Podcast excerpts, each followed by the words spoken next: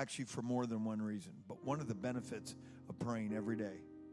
By the way, the church is open from 5:30 a.m. to 9 a.m. every morning, except Sunday. And uh, I want to encourage some of you to continue to maintain uh, what you started out, and God will continue to move. The devil, the first thing the devil's going to do is resist your prayer. He doesn't want you praying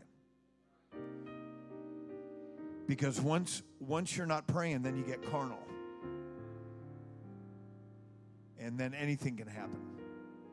And um, but one of the benefits of praying is you get your spiritual eyesight adjusted, and you start seeing things that you at other times maybe had not perceived. And I want to tell you, God is doing things all over the place, and uh, and we're a part of it. Let's clap our hands and give Him praise. Hallelujah. Thank you for including us, Jesus. The greatest thing this world has ever seen. Visitors here tonight, we're delighted that you're here. Sunday's going to be a great time in the Holy Ghost. Uh, in fact, just Brother Chris, could you grab a stack of those business cards? Not all, just a stack. Whoever wants a business card, come on up very quickly and get one. And uh, don't all jump at once. Brother Chris. Praise God.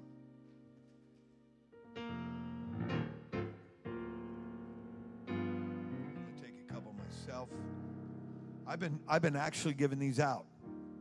Somebody thinks, man, well, the pastor's just asking me to do this. No, no, no. The pastor's out there doing that stuff too. Praise God. You know, you look like a soul winner. Take about a hundred. There you go.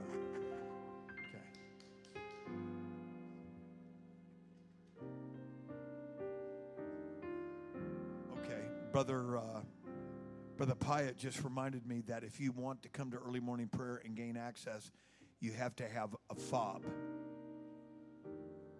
In Jesus' name. And you know what? You guys stay right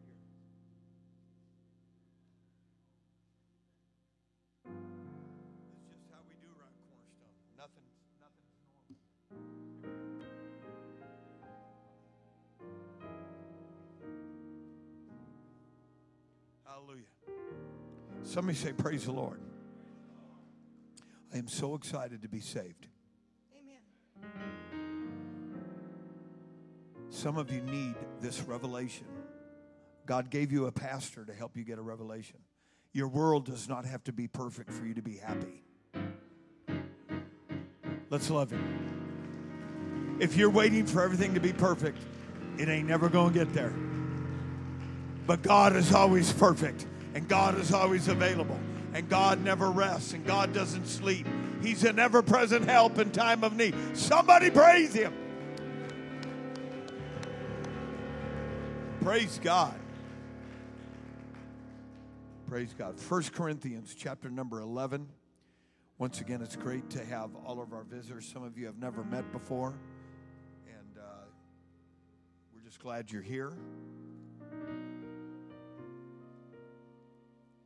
1 Corinthians chapter number 11. Now, we are going to read several verses of scripture here. Um, and I will do my best to read quickly, but not so quickly that I stutter. In Jesus' name. Let's start at verse number one. Be ye followers of me, even as I also am of Christ. This is the Apostle Paul writing to a church that he was the spiritual father. This church began in Acts chapter number 18. It is the great and thunderous and notable church at Corinth. Verse number two Now I praise you, brethren, that you remember me in all things and keep the ordinances as I delivered them to you. But I would have you to know that the head of every man is Christ, and the head of the woman is the man, and the head of Christ is God. Every man praying or prophesying, having his head covered, dishonoreth his head. But every woman that prayeth or prophesieth with her head uncovered dishonoreth her head. For that is even all one as if she were shaven or bald. For if the woman be not covered, let her also be shorn. But if it be a shame for a woman to be shorn or shaven, let her be covered. For a man indeed ought not to cover his head, for as much as he is the image and glory of God. But the woman is the glory of the man. For the man is not of the woman, but the woman of the man. Neither was the man created for the woman, but the woman for the man. For this cause ought the woman to have power on her head because of the angels. Nevertheless, neither is the man without the woman, neither the woman without the man in the Lord. For as the woman is of the man, even so is the man also by the woman, but all things of God. Judge in yourselves, is it comely that a woman pray unto God uncovered? Doth not nature itself teach you that if a man have long hair, it is a shame unto him? But if a woman have long hair, it is a glory to her, for her hair is given her for a covering. But if any man seem to be contentious, we have no such custom, neither the churches of God. Thank you for standing for a, long, reading, and I want to talk to us about being purely apostolic. Purely apostolic. Let's pray together. Father, we love you. We praise you. We thank you for this opportunity to be here tonight, be a part of the great things that you're doing in this world. We've come to give you great praise and glory and our undivided attention about the things of the Word of God. Pray that you bless every soul. We ask it in Jesus' name. And everybody said, Amen. I was talking to uh, a dear friend today. God bless you. You may be seated. Thank you for waiting on that. Um, I was talking to a dear friend of mine who will be one of our presenters in our symposium. Brother Caleb Adams is a tremendous um, man of God, pastors a great church in Memphis. In fact, they're finishing a brand new building on Interstate 40. They will be dedicating in October. And um, he said, Brother Mayo, he said, I really believe that the greatest need in the church today is just solid Bible teaching. He said, We have majored on preaching. And I realize, uh, as probably you do here tonight, that he's giving his pastoral opinion. However, there, there is a lot of truth to that in that we, uh, we definitely have majored on preaching. I thank God for it. We have some of the greatest preachers in all the world in this movement. And, um, and I thank God for that. But really, the reality of it is, and what made uh, the churches that preceded us and the saints that preceded us and made them really what they are and actually brought the great heritage that you and I share and, uh, and that we, we love so much is because there was solid teaching that was put into people's lives and put into the church of the living God. Um, in the last several years, I have really felt um, a burden.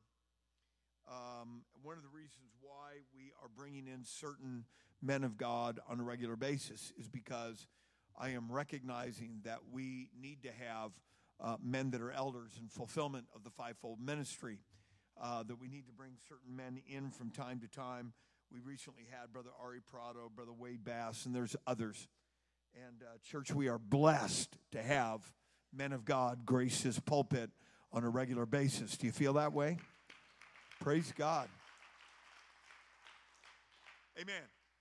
And um, there is there is truly a dearth in the land for solid, time tested, solid Bible teaching.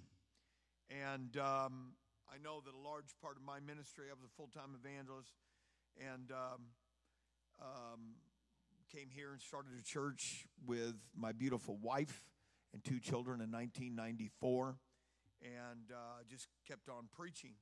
But I have felt in the last two or three years that the Holy Ghost was beginning a shift in my life, not just because uh, I'm getting a little older, but because my role um, in the body of Christ, and more particularly in this church, is, is something that is beginning to change and shift. And that is, I believe, to, uh, to assume the, roller, the role of a teacher. And um, I'm not, some things come easy to me.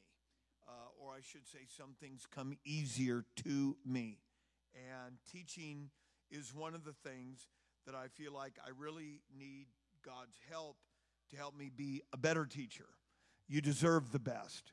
And I want to give you my very best, which means I need to pray and, and ask God to help me. Listen, nobody can blow a fuse in Pentecost like I can. I can blow a fuse in the worship service, I can blow a fuse in the prayer room. Hallelujah! I do it. Hallelujah. Hallelujah. But but that really doesn't go very far when you talk about really molding and shaping people's lives and uh, being raised where I was raised by one of the greatest Bible teachers ever. Um, I believe that God put me there and allowed me allowed me to be exposed to that uh, for uh, nothing else for such a time as this to begin to reach for that. And so I really believe that Wednesday or now Tuesday nights. How do you like it? It's Tuesday night. Praise God. Amen. I don't know if they announced it or not. I'm sorry if I didn't hear it, but um, and my wife's going to say, "See, honey, you need a hearing aid." Listen, I'm too young to get a hearing aid. Okay. What? Um, but there will be all church prayer tomorrow night, 7 p.m. So, in Jesus' name. Oh, I'm sorry, it's far above rubies. Not only is my am I losing my hearing, I'm losing my memory. And uh, but God is helping us. And you will be blessed, and I will be done.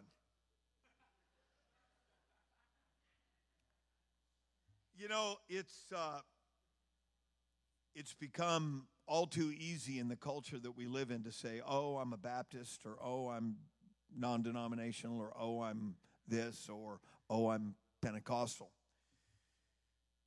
And um, that has become so pre, and that involves an entire world of thinking and mentality that has molded and shaped our culture. Unfortunately, instead of um, a lot of the apostolic church leading, a lot, a lot of the apostolic church has become uh, responsive to that, where actually it's culture that's setting the precedent instead of the church setting the precedent. I'm going to tell you that when you have truth, when you have the real thing, we follow nobody except Jesus Christ and Him alone. That's right here in this in chapter 1 and verse number 1 and 2. We don't follow anybody. Um, at the risk of sound, sounding spiritually prideful, the apostolic movement is absolutely head and shoulders above any other group, any other movement, ever any other ethnicity. I don't care what your last name is. I, in our world, it's either entitlement because you perceive that you're lower than anybody, and that's pride, or it's entitlement by thinking you're better than anybody, and that's pride. The best thing is to get baptized in Jesus' name, filled with the Holy Ghost, and say, Thank God I'm in the church of the living God. I'm not here by my own merits, I'm here by the grace and the mercy of the Almighty God. Hallelujah. Amen. I am not in the church because I'm super intelligent. I am not in the church because I have generations all the way back to Moses. I am in the church because of the goodness of the Almighty God that led me to repentance. Oh, let's love Him tonight. That's why you're afforded the opportunity to be here. The goodness, the goodness of God. The goodness of God. But there is nobody that we are in competition with. Hallelujah. There are churches all across the land that have allowed these kinds of enculturated things to, to get into their mentality and to where they think they have to specialize in a particular area. It's almost like the spirit of competition. And if you're purely apostolic, there is no competition. When you have God's favor, there is no competition. Hallelujah. But to be purely apostolic means that there are divine indicators. And these divine indicators are necessary to help us understand who we are and what is being made available to us. And it is too all too easy to get baptized in Jesus' name, filled with the Holy Ghost, and speak in other tongues. Ladies and gentlemen, that is not the end of your journey. That is just the beginning. You are just now at the threshold when God can really begin to work. And it's a magnificent endeavor between God and man. In this particular chapter uh, that we read, some of the most incredible uh, context of Scripture that can be found in all of the New Testament. I personally do not know, as a student and a theologian, I do not know of any other passage of Scripture that uses more tools or proofs to convince us of the reality that this is of God. In fact, we're going to look at several uh, things here. Um, as I've already mentioned, this is found right in the book of First Corinthians that was written by the Apostle Paul. He started this church through uh, divine leading in Acts chapter number 18. You can read it for yourself. It's an amazing story. He finishes at um, Mars Hill. He does not, because he's using purely his intellect and a purely thought out, mapped out message. There are no converts. It's a violation of Scripture. Jesus said himself that when you stand before men, think not what you will say, for the Holy Ghost will give you what you're supposed to say. And Paul was intimidated by the intellect and the philosophy and and and all that Mars Hill, the thinkers and and all that that espoused. And he tried, and it was a it was an incredible message but it was not an anointed message. It was not an anointed message. Ironically, Paul had just come from Thessalonica, where it says in First Thessalonians that Paul's visit turned many people from idols to the living God. Ironically, when Paul went to Athens, he looked around and saw uh, in excess of 30,000 statues or idols. And yet he didn't preach the message that was successful in Thessalonica. He came up with a message that he thought out, put together, it sounded good, and there were no converts. He went to Corinth in Acts chapter number 18, and under the direction of the Holy Ghost, God said, Don't leave, for I have much people in this city. And so Paul reared back and preached. There was a church that was built there. This is the first letter of actually three letters that were written. Uh, the third letter to the Corinthians was lost. Uh, and uh, there's even some biblical expositors that believe that there was more than three letters of instruction to this great church. It was a church that battled many things. One of the preeminent battles at Corinth was fornication.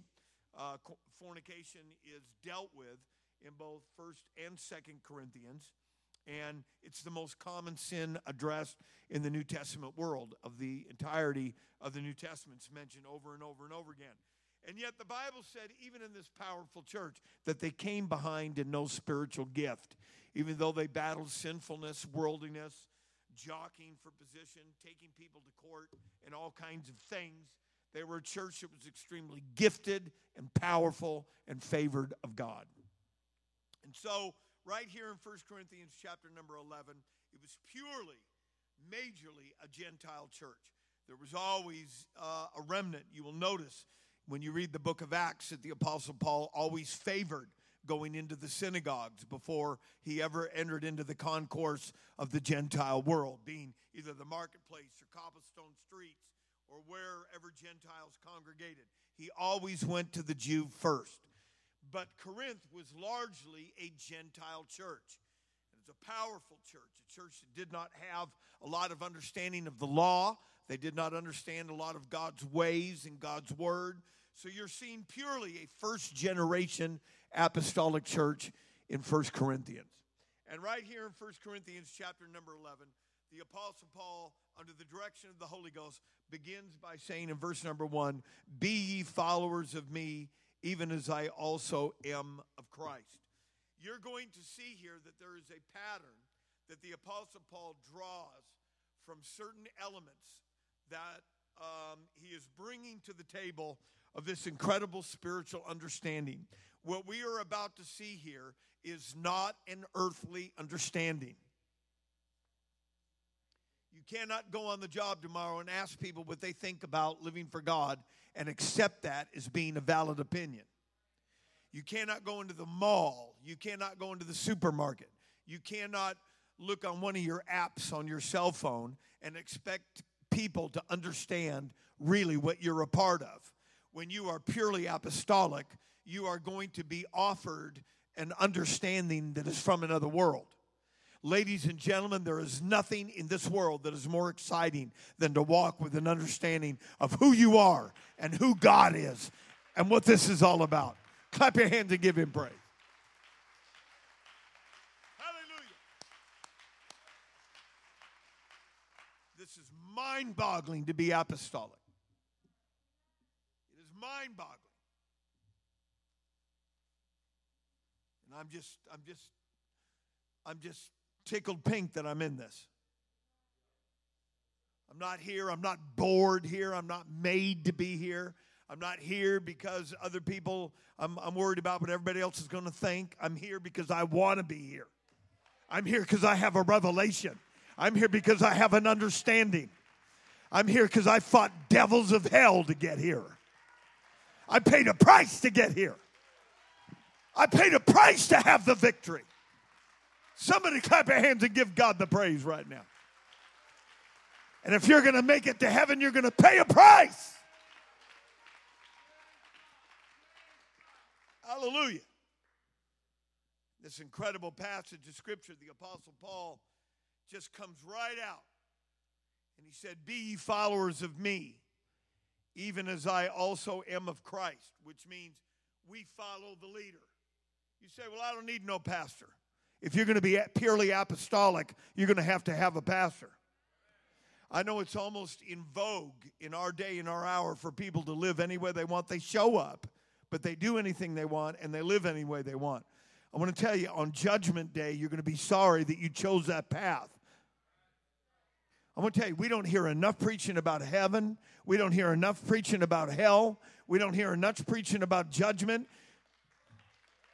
You're going to be judged for the path you're taking. I'm going to be judged for the path that I'm taking.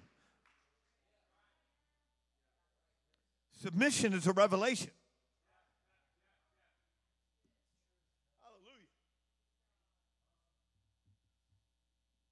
This thing is not about here and now, it's about there and then. Now I praise you, brethren that you remember me in all things and keep the ordinances as I delivered them to you.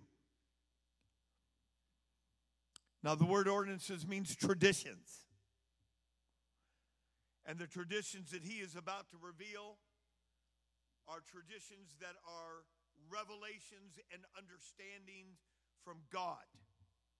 And so in verse number two, he is drawing from ordinances and traditions or a handing down. He is passing down to this new first generation apostolic church that you're going to be different, but you're not going to be alone.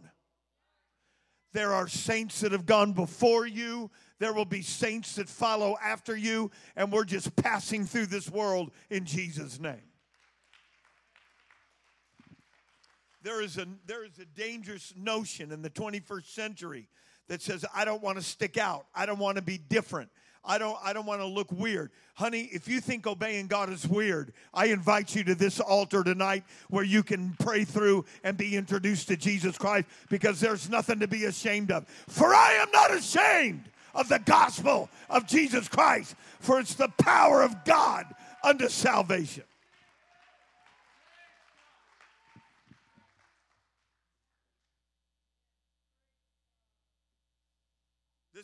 This is, an awesome privilege.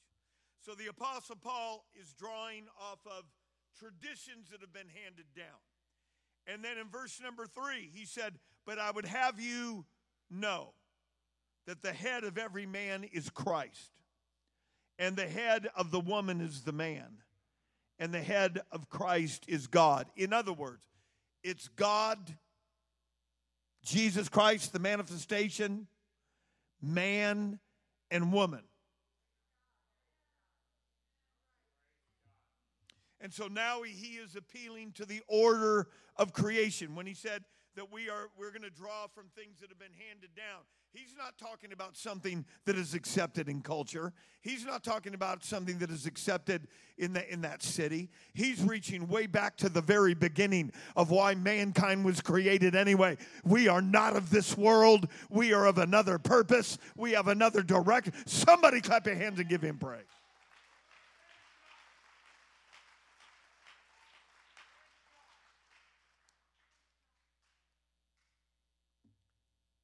From the order of creation. How popular would that be in the 21st century? You think all these women's rights would go for this stuff? I really don't care what they'd go for.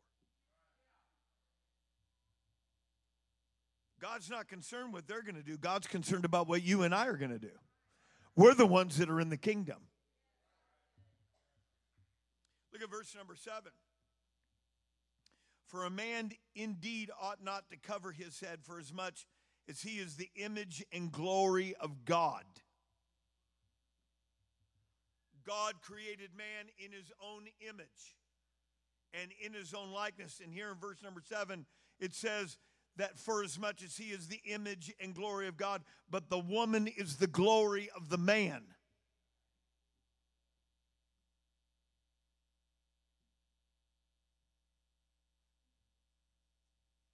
So now the apostle is, is drawing from the glory of God and the glory of man, the glory,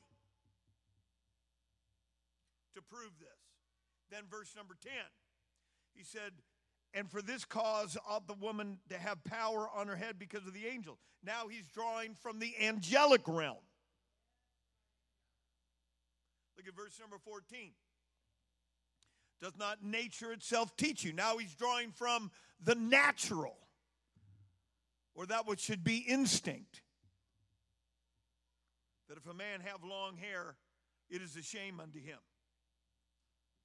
Look at verse number 15. But if a woman have long hair, it is a glory to her, for her hair is given to her for a covering. That word in the Greek literally means a veil.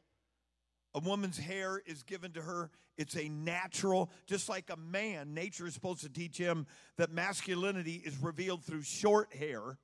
A woman's hair is given to her as a veil. It's a natural, God given veil. And so now he's drawing from the spirituality of hair. And then verse number 16. Let's read that together. But if any man seem to be contentious, we have no such custom, neither the churches of God. The word custom here is talking about habit, practice, and it's talking about, once again, traditions. The apostle is saying there is no other tradition or no other custom that we are going to practice in all the churches. This is it. And so now it's all, it's ecclesiastical. He is drawing from the order of creation. He is drawing from the ordinances and the traditions. He is, or, he is drawing from the order of creation. He is drawing from the glory of God. He is drawing from an angels. He is drawing from nature. He is drawing from a natural veil. He is drawing from the ecclesiastical process and procedure of the church. The only way it's to be conducted is this way that's set forth. Let's clap our hands and give him praise if you're truly apostolic. If you're truly apostolic, this is our practice. This is our practice. This is our practice. So, what is this hair business all about? Well, Pastor, it's my hair and I'll do anything I want to do. Really? First of all, you will notice that when people are trying to fit in with the external world, they will use their outer man to express their allegiance to any particular group.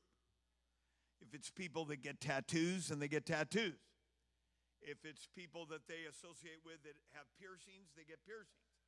If it's their group dyes their hair and has a mohawk, then that's what they do. They use their external as a means of fitting into a particular sector of society. Now, the reason why I know this, you couldn't tell by looking at it, but at one time, my hair was bleached white. I'm looking around this church, and there are some people that have white hair naturally. Mine was bleach white.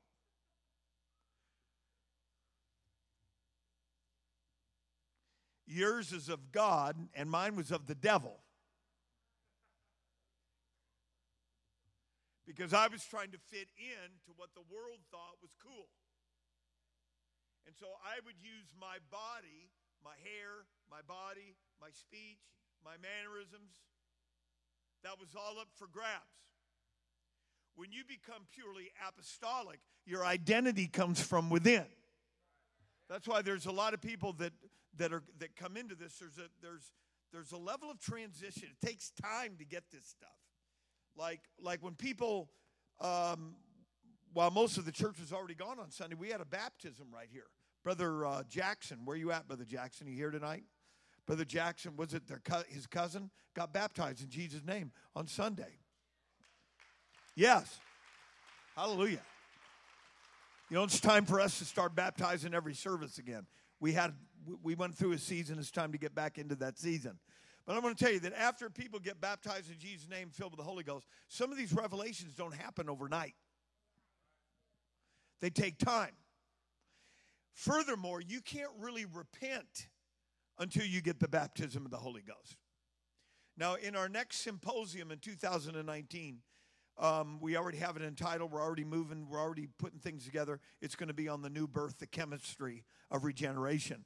And we are going to do an academic, deep study on really what happens in repentance. Really, what happens in repentance is you've that's the first time in your life that your choices align with God.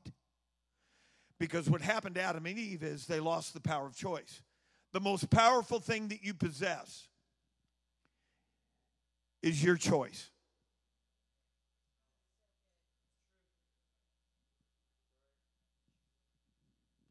The most powerful thing you possess as a human being is your ability to choose.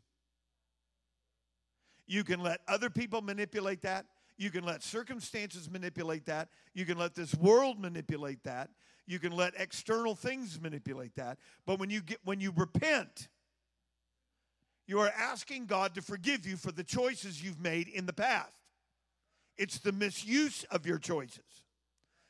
When you're baptized in Jesus' name and filled with the Holy Ghost, now He gives you power for future choices. Clap your hands and give Him praise.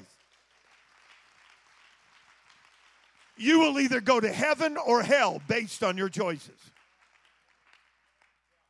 You will either be saved or lost based on your choices. Now, you can be sitting here tonight and say, Man, I'm, I'm just a slob doing my job. What this preacher's picking on me tonight. Listen, listen. You're not a slob doing your job. You're made in the image of God. See, when you come to this church, you're not just you're not just a tithing envelope and you're not just a zip code. When you come to this church, you are the image. You are you are you are worth so much of a vast price to God that it cannot even be weighed out in human term. You are priceless to God. You are made in the image of the Almighty God, and you can do all things through Christ Jesus. Clap your hands and give him praise. Come on, let's choose to live for God. Let's choose to do it God's way. Let's choose to be apostolic. I don't just want to be traditionally a sloppy Pentecostal. I want to be apostolic.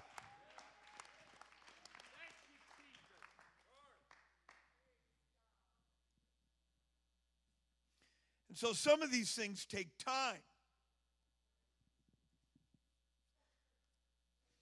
It takes time to get people on the right track. That's why this church encourages prayer. I'm telling you, I would not be where I am tonight. I would not be doing what I'm doing tonight if it was not for prayer. Could I pray more? Yes, I could pray more. But nonetheless, I wouldn't be where I'm at tonight without prayer.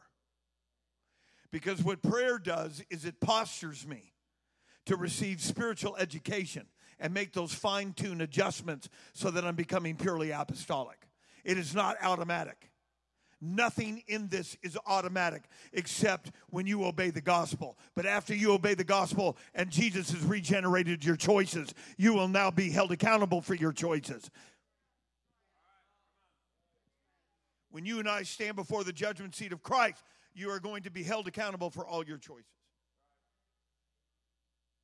And it will either be given to vanity of wood, hay, and stubble, or it would have been to produce gold and precious stones and invaluable things that come from working with the Spirit of God.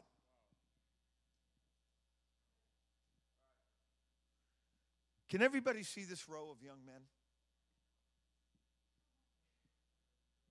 I just want to give the Lord a hand clap of praise for this row of young men. I'm over here just, I'm over here minding my own business, and look at these guys.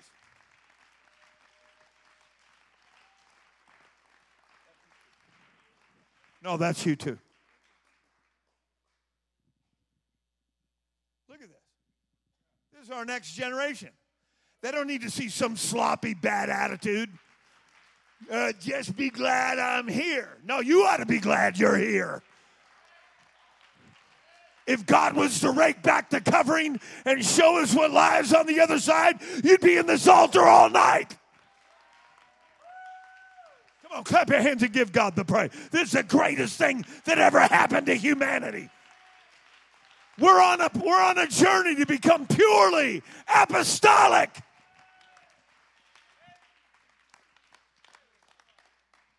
I'm not interested in just being Pentecostal.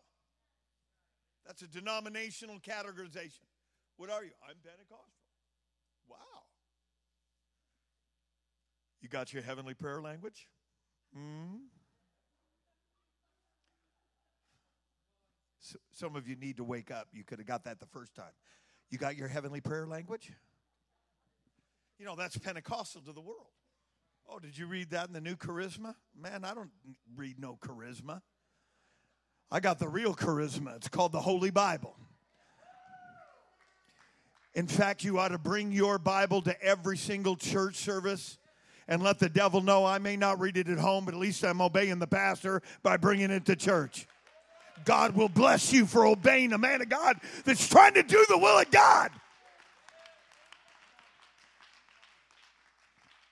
We're having to go see this is what I'm talking about. The real the people that are trying to be purely apostolic have got it, it's we can do this. But you got to choose to do this. A lot of people are just saying, "Well, I'm in this organization and that's supposed to cover everything." God's not even looking at that. That's a man thing. Well, I go to a particular church. God's not even looking at that. What God wants to know is are you in the kingdom? Are you growing in the kingdom? Are you producing fruit in the kingdom? Are you allowing me to use gifts in the kingdom? Have you found your calling in the kingdom? Are you doing anything in the kingdom?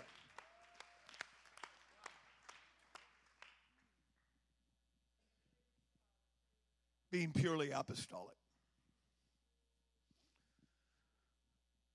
The reason why this is such a big deal is because, as I've already mentioned, people in their in our human, in our carnal, our carnal nature, we want to belong. When you're baptized in Jesus' name, filled with the Holy Ghost, you are in the most, if I could put it this way, I realize it's my terminology. Please put up with me. You are in the most elite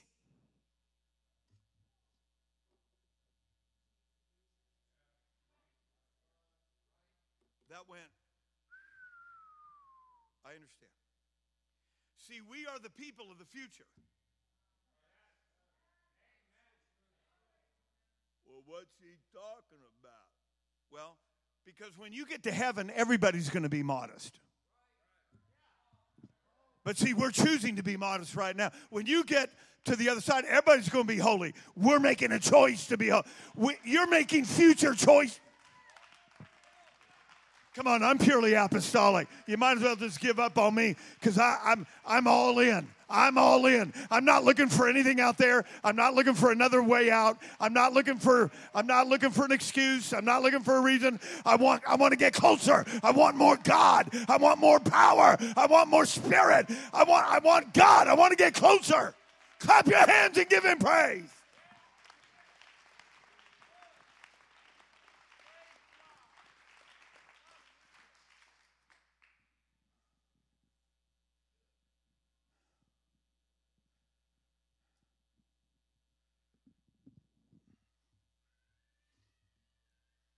Reason why this hair thing is such a big deal is because it is a sign. It connects you to creation. It connects you to the angelic. It connects you to the supernatural. All in there. In fact, there is no other subject that is dealt with by the apostle where he makes such spiritual and supernatural connections to anchor this. Because he's dealing with a first generation Gentile church. Adulterers, fornicators, unclean, homosexuals, effeminate, drunkards, and such were some of you. Taking people to court, lying on their brother, lying, taking communion unworthily. All these things taking place in this church. But the apostle understands all of these dynamics and he says, Let me give you a revelation of what you're really a part of. And it's from another world. Let's lift our hands and just thank God that we're in this together. I'm glad you're here. I'm glad I'm here. I'm glad Jesus is here.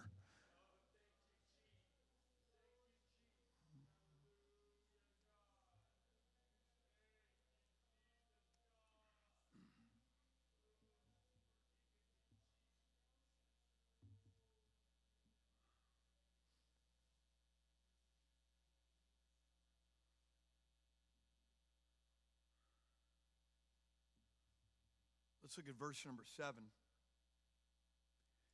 and we'll move towards the exit here.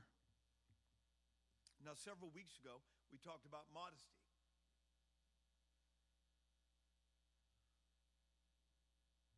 Modesty is not about what you have covered, it's about what you have revealed.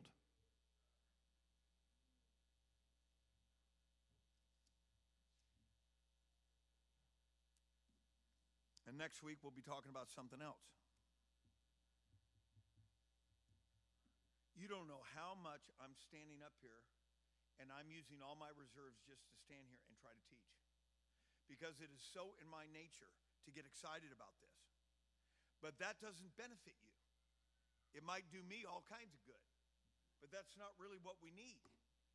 The thing that's going to help some of you that are first generation apostolics is understanding that you are not a loser. Some of us are walking with a loser's limp and we're just barely making it. If I make it to heaven, man. Uh, listen, I'm going to tell you what your sins are forgiven. Your sins are forgiven. Your failures. Blessed is the man whose transgression is covered, in whom the Lord will not impute sin. If you've asked God to forgive you, your problem is not your sin. Your problem is you don't have faith that God forgave you.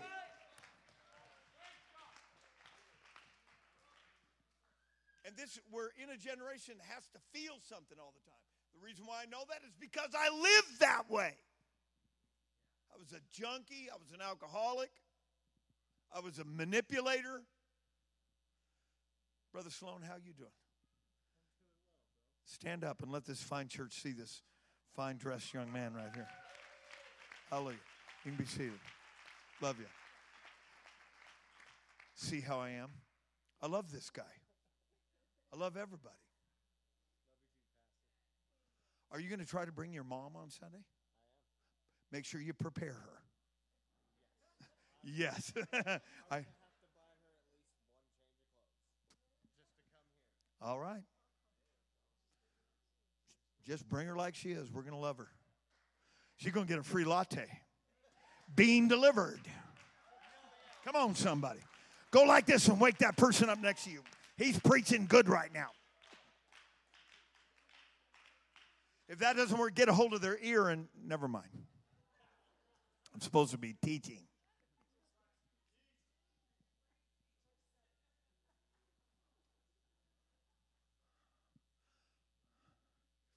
What do you think that man was like that was freed in the tombs? You think he was all sedate and calm? No, he was already climbing in that boat with Jesus. Said, Whoa, whoa, whoa, whoa, whoa, whoa, whoa. You stay here. stay here. No, these people, these people that didn't want me, I'm leaving them a little gift. They're going to see that I can break chains. They're going to see that I can deliver a guy cutting himself trying to commit suicide, cutting himself. Come on, somebody. God can save cutters, God can save alcoholics. God. Come on, you that have been thinking about suicide. It ain't no time to go down, it's time to go up.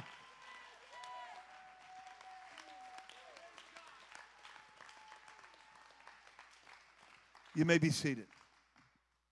Let's look at verse number seven here and then we will do our best to make a close here. Verse number seven. For a man indeed ought not to cover his head, for as much as he is the image and glory of God, but the woman is the glory of the man. You know, when you insult a man's wife, you insult the man.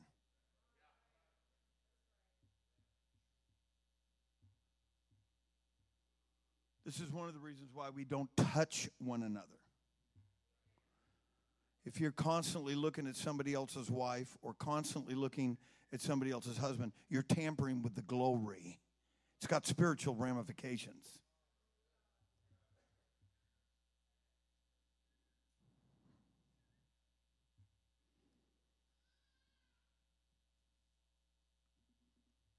Verse number eight For the man is not of the woman, but the woman of the man. The woman, Eve, came out of Adam. Adam was created first. God's first expression of his image was masculine strength, authority. I'm sure that would go over real big with some of our politicians, as if I really cared. I'm sure somebody will tell them, yeah, you know, uh, you know, Nancy, our pastor tonight this is Nancy Pelosi. Yeah, yeah. Our pastor tonight was. If this woman would let her hair grow out and get the Holy Ghost and go back home and be a keeper of home,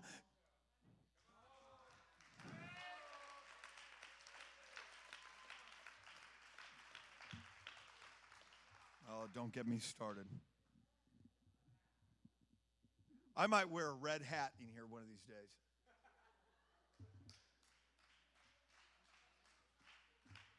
No, it's not going to say make America great. It's going to say make church great again.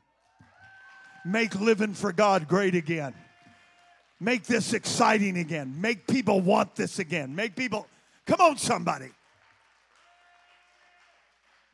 Make the Holy Ghost great again.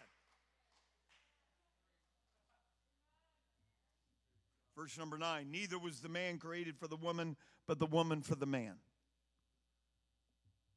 Now, why is he saying this? He is saying this in a culture that may have had, may have had. I know they, they had all kinds of sins of uncleanness and unholiness of every shade and stripe. They may have had some form of liberalism in there. But the Apostle Paul is not saying that because of where culture is. He's saying that to help the people become purely apostolic because we're anchored to the unseen. Everything you do, every word, I want you to listen to me. You will be judged for every word you ever said. You will be judged for words that were in your heart that you didn't say, Sarah. You will be judged for every act. You will be judged for every thought. Oh, Pastor, oh, what am I going to do? Here is an altar. You're, you're going to be judged for every intent and every thought that you had against every person. What am I going to do? Create in me a clean heart, renew within me a right spirit. Right. That's why you're starting, I think it's starting to dawn on you. That's why it's all about the altar. That's why it's all about prayer. That's why, because we need God's grace. I don't want to go into judgment and have God have a whole catalog of what was really in my heart when I was here and what was really in my spirit when I was here. I want it to be right from the get go. I've got to be right. I've got to be clean. I've,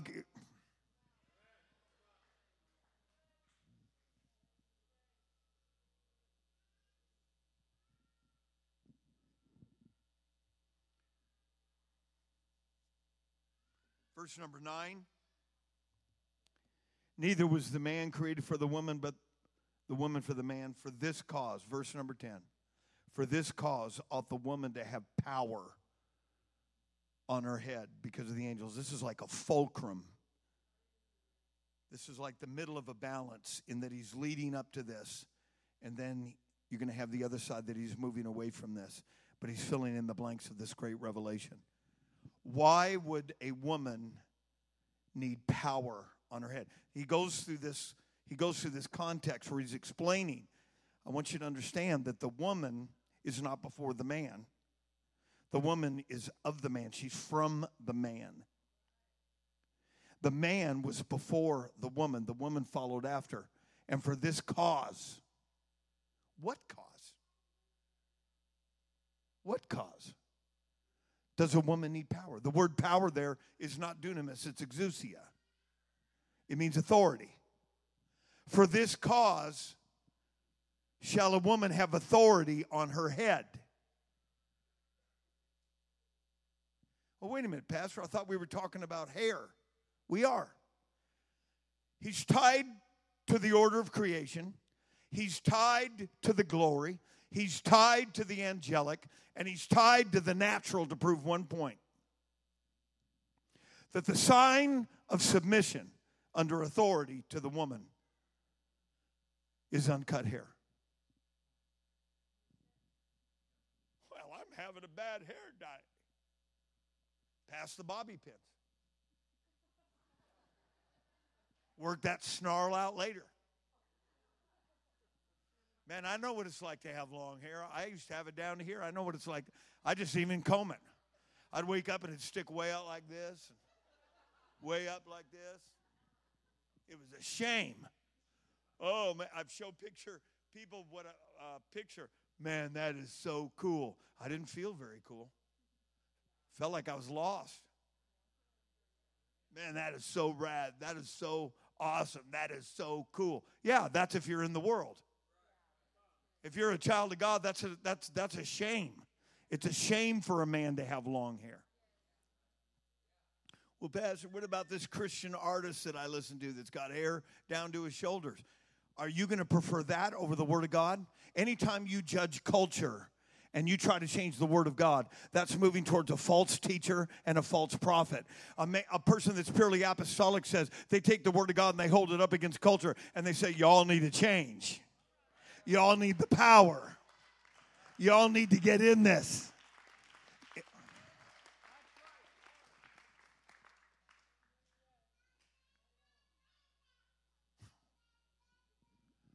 Man, I'm a hit with that six month old group. They just love that pastor.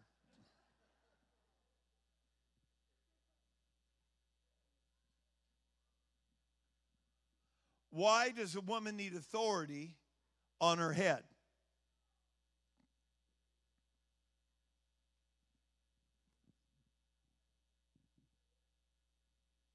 Let's go to the book of Genesis real quick here. We're not going to spend a lot of time because I'm trying to be mindful of the clock. Even though the only clock we have is in the back of the church. But remember Lot's wife.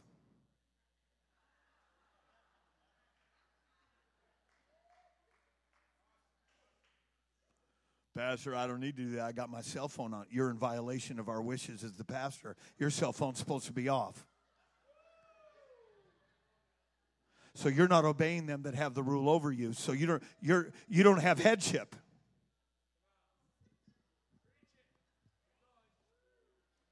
Well, I can't find my Bible. It's back in a box, back in our garage area. Help me out, Brother Seymour. It's about three big boxes back there. In fact, it's about time that we pull out our boxes and reunite them with their owners. And so I'm going to ask the ushers to stay right where they're at. That's just a little warning. Look at Genesis chapter 3. Look at verse number 1. Everybody got it? Now the serpent was more subtle than any beast of the field which the Lord God had made, and he said unto the woman,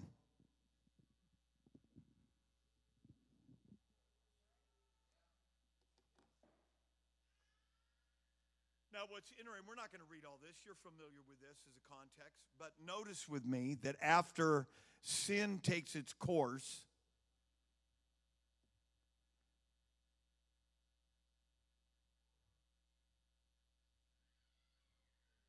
everybody's blaming everybody else. It's my wife's fault, it's the devil's fault. Adam and Eve never did repent.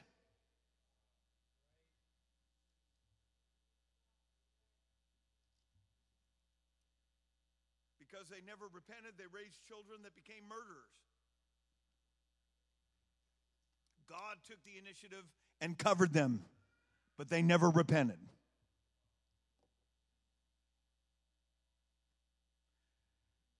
Look at verse number 14. And the Lord God said unto the serpent, Because thou hast done this, thou art cursed above all cattle, above every beast of the field, upon thy belly shall thou go.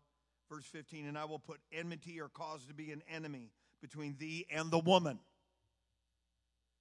Notice the tie between the devil and the woman.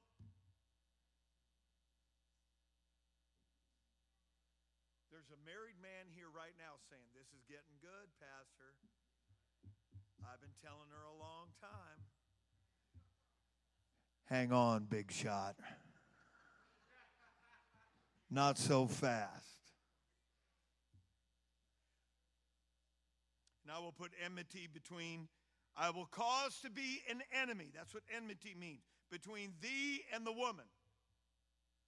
And between thy seed and her seed. Masculinity, man, is not even mentioned in this verse. It's between the devil and the woman.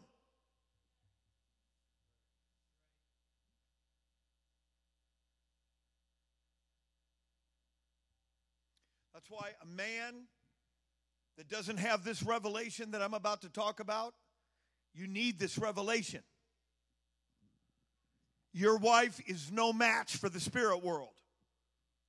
But the devil is in trouble when a husband and a wife team up and they get together. Because a threefold cord is not easily broken. Who's that third cord? When your marriage is right and your prayer life is being answered, Jesus Christ is right in the middle of that marriage, Adam and Eve and no devil can get to your children, no devil can get to your finances, no devil can get in.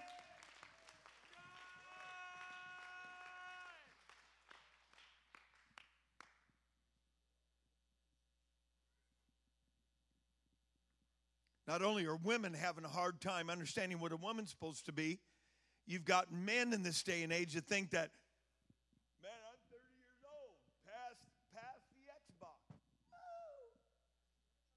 Did you know that they're saying that that's leading to mental disease?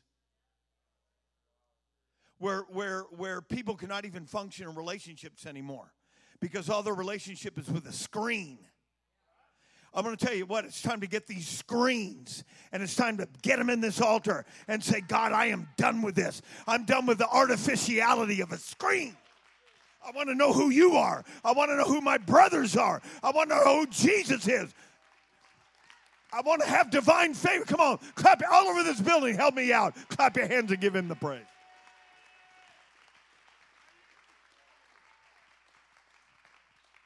Hallelujah. A marriage that is anchored in God is the most powerful thing in this world.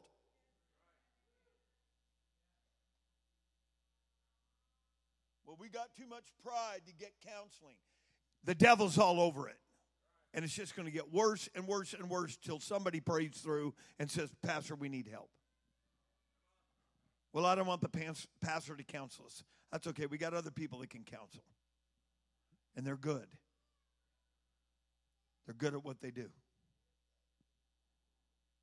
And some of you, some of you single ones, you ought to let God choose your, your date instead of you thinking you're good enough to choose who you ought to date. Well, they look pretty good. That's the lowest rung of the ladder.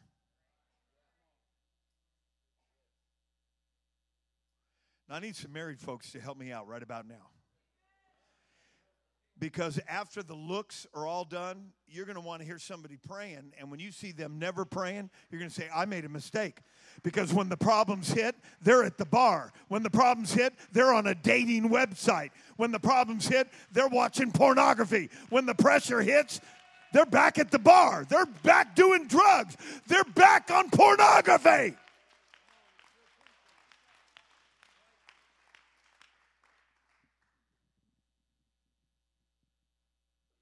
Man, I didn't mean to get into the, all this stuff.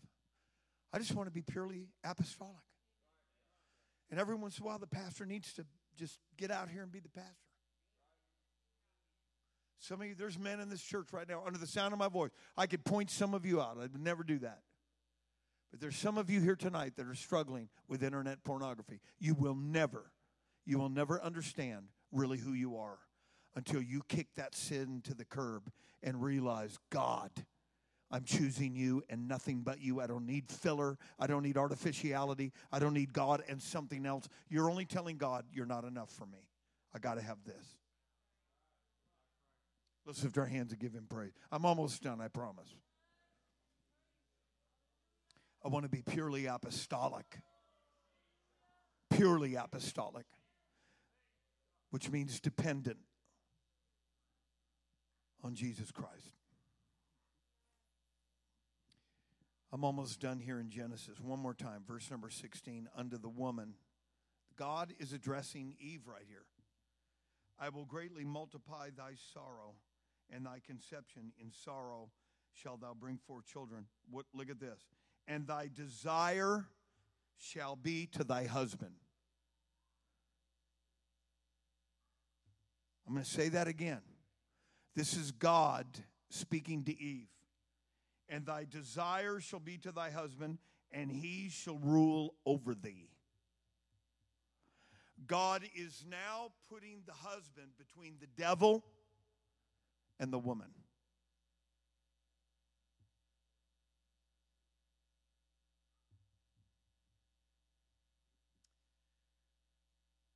Now the reason why I went through that is because when you look at 1 Corinthians chapter 11 verse number 10 now it's starting to make a little bit more sense. For this cause ought the woman to have authority on her head because of the angels.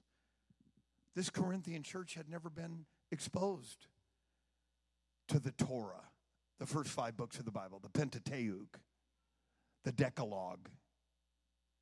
They'd never been exposed to the Jehovahistic compound names of God, the Elohistic compound names of God. They've never been they've never been exposed to the historical. Oh, maybe they heard it once in a while in conversations because there were Jews that lived in every city and attended the synagogue.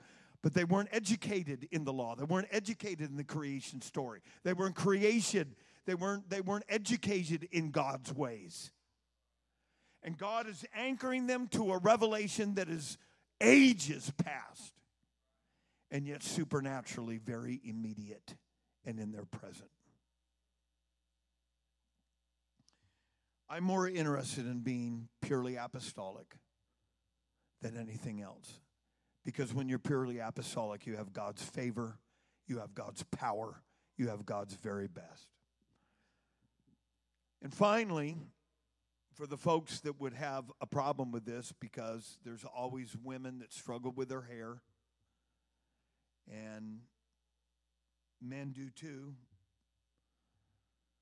The Apostle Paul is finishing this up by saying that does not even nature teach it itself teach you that if a man has long hair, it's a shame unto him. When's the last time our culture is so desensitized that nature can't even teach people that anymore?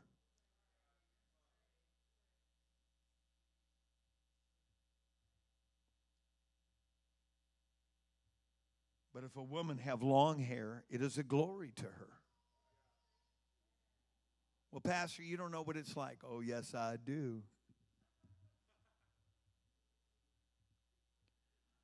And I finish with verse number 16. But if any man seem to be argumentative,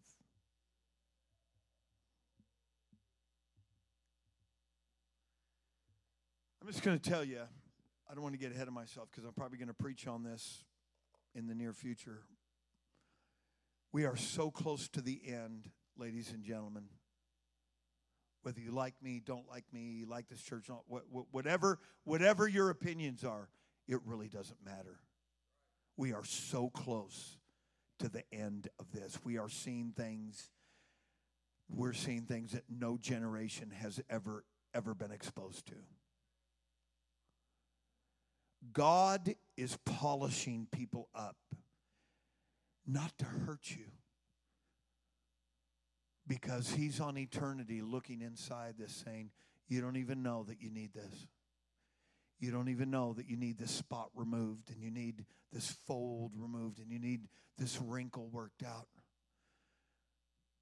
God, why am I going through this? Brother O'Neill did a great job preaching about this on Sunday, but God is doing finishing touches on the church right now. He's helping us get rid of spots. He's helping us deal with wrinkles. He's helping us deal with blemishes. People that have fed their lust and they just can't seem to wrestle it down. God is doing everything He can to help you get a passing grade before we enter into eternity. If any man seemed to be argumentative with this teaching that did not originate from Corinth, it did not originate in this city, it did not originate in this culture, it did not originate in this world, let them know that this is the only practice of all the apostolic churches of Asia. There's no other way than to be purely apostolic. Let's lift our hands.